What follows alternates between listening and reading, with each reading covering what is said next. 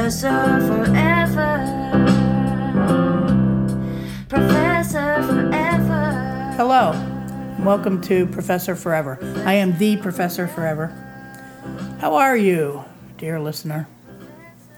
I hope that every episode brings you a little something a chuckle, a hmm, something. Today, I'd like to talk about labels and categories. In particular, I'd like to talk about the label of nonfiction. I don't care for that label because I don't believe in nonfiction. What do I mean? Well, I believe everything. Everything we process through our mind or our body or through the human experience is a blend of nonfiction and fiction. Journalism is a good example. I was a journalist for 13 years, and I saw people in my field strive to uphold the tenet of journalism that all reporting is as accurate as possible. Of course, this does not include partisan sources, news outlets, newspapers that are partisan. But I watched as people strove to do that, and I suppose I could put myself in that group and realize that it's impossible. Why is it impossible? Well, the issue of the standard for me is anything objective that we process comes through us, first goes in through us, which is a subjective experience, and then is reported back out through us, which is a subjective experience and perspective. No one has the same exact perspective as individual as fingerprints, in my opinion. Of course, there are perspectives that line up pretty closely. And actually, that's how I think we as humans come to what we believe is the truth about certain things. But all of us take a certain point of view, and that point of view is subjective and individual.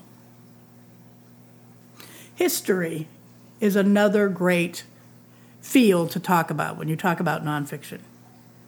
I suppose most of us have heard the story that the original story of the first Thanksgiving did not go down as most junior high or high school textbooks painted it.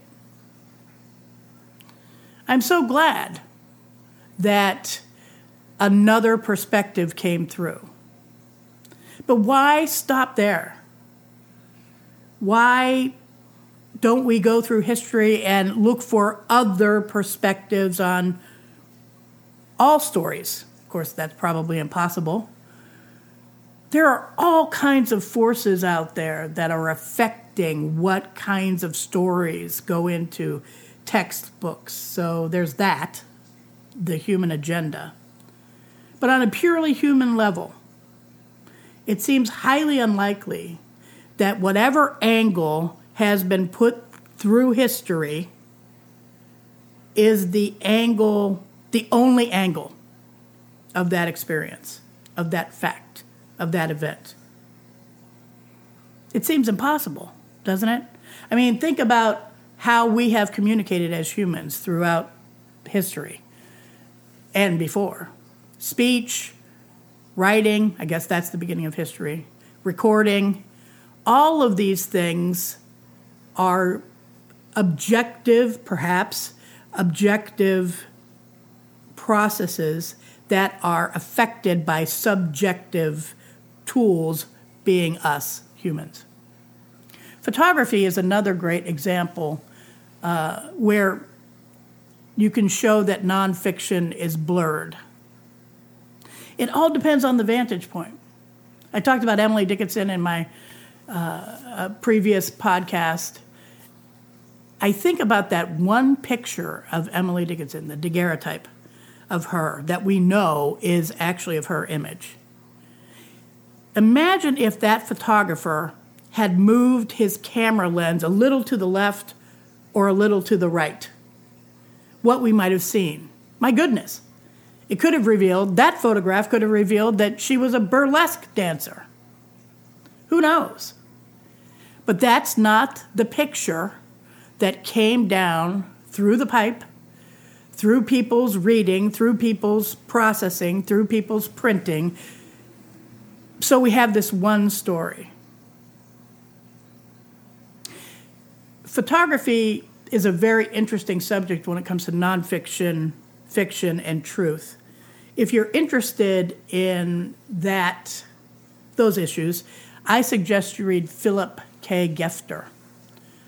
He writes about metaphorical truth for, through photography. Um, and especially look up some information on Mathew Brady, the Civil War photographer. There's an author named James Frey. In the early 2000s, he published a book called A Million Little Pieces. James Frey was eviscerated on TV by Oprah Winfrey because an investigative team had uncovered that some of the material in his memoir had been made up, had been exaggerated, had been used to fill in some gaps of memory. Of course, he was an addict, so who can know all what happened to you if you're an addict or if you're just a person. Memory is another issue that takes issue with nonfiction. Can you remember what you had to eat last week? Every single meal? Every single day? I doubt you can. But if you can, you'd be a great memoirist. So, by the way, James Frey is doing fine. The scandal actually helped out his career. so, but a story that I read and in several sources, so I'm leaning towards the truth, my own truth of this story, is that James Frey marketed his manuscript as fiction. But before he was published, he was encouraged to change that label to nonfiction, which is what memoir is under, for marketing purposes.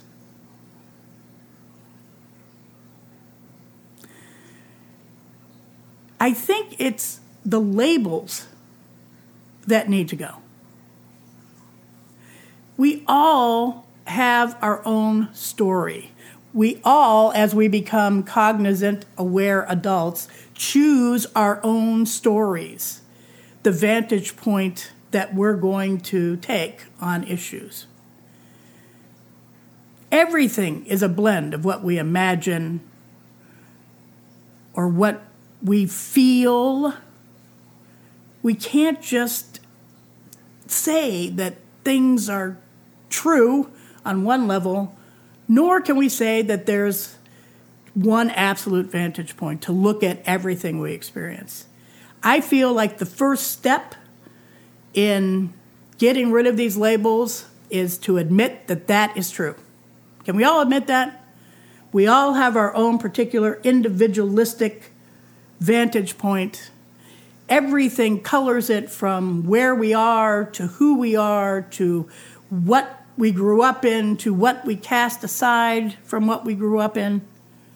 If we can say that we can abandon that idea that there's this standard of one truth out there, I think that's a great step in the right direction. Phew, says the journalists. So, if there weren't any nonfiction fiction labels, are we just adrift in meaninglessness? I'm sure many of you have ideas about this. My idea? I don't think so. I think it actually means we're more free. Free to embrace things without feeling like they have to hit this particular note that's impossible to hit, without feeling like we have to take for granted what everything fed to us in textbooks and news sources is correct. But we also need to be very right then. I feel like this freedom comes with an obligation. The obligation to know that all stories are out there. So it's important that we don't just glom onto them all, but that we sort through the stories to then make our own manuscript in fingerhooks of what stories we are going to tell as we process things through our subjective vessels. The legal system in the United States really points out the idea that it is all just story. I used to be so upset about it. And I think I still am. The reason I'm upset about it is because it says that this is this great room of truth. But in fact, we know that that's not true. What our legal system has become are, is two sides of a story, an event, filtered through all these subjective vessels and trying to come up with a coherent, mixed truth out of all of this is not the goal. The goal is for one side to win or the other. That can change if we get rid of labels. I really believe that needs to be rebuilt, the legal system in America. Okay, getting really serious now. But I hope it provokes some thought. If it does, write on the blog. Enough said. I hope you play today. Go out and do something with your imagination. Take your subjective vessel into the world and tell someone a story. Thanks for listening. Until next time. Ciao.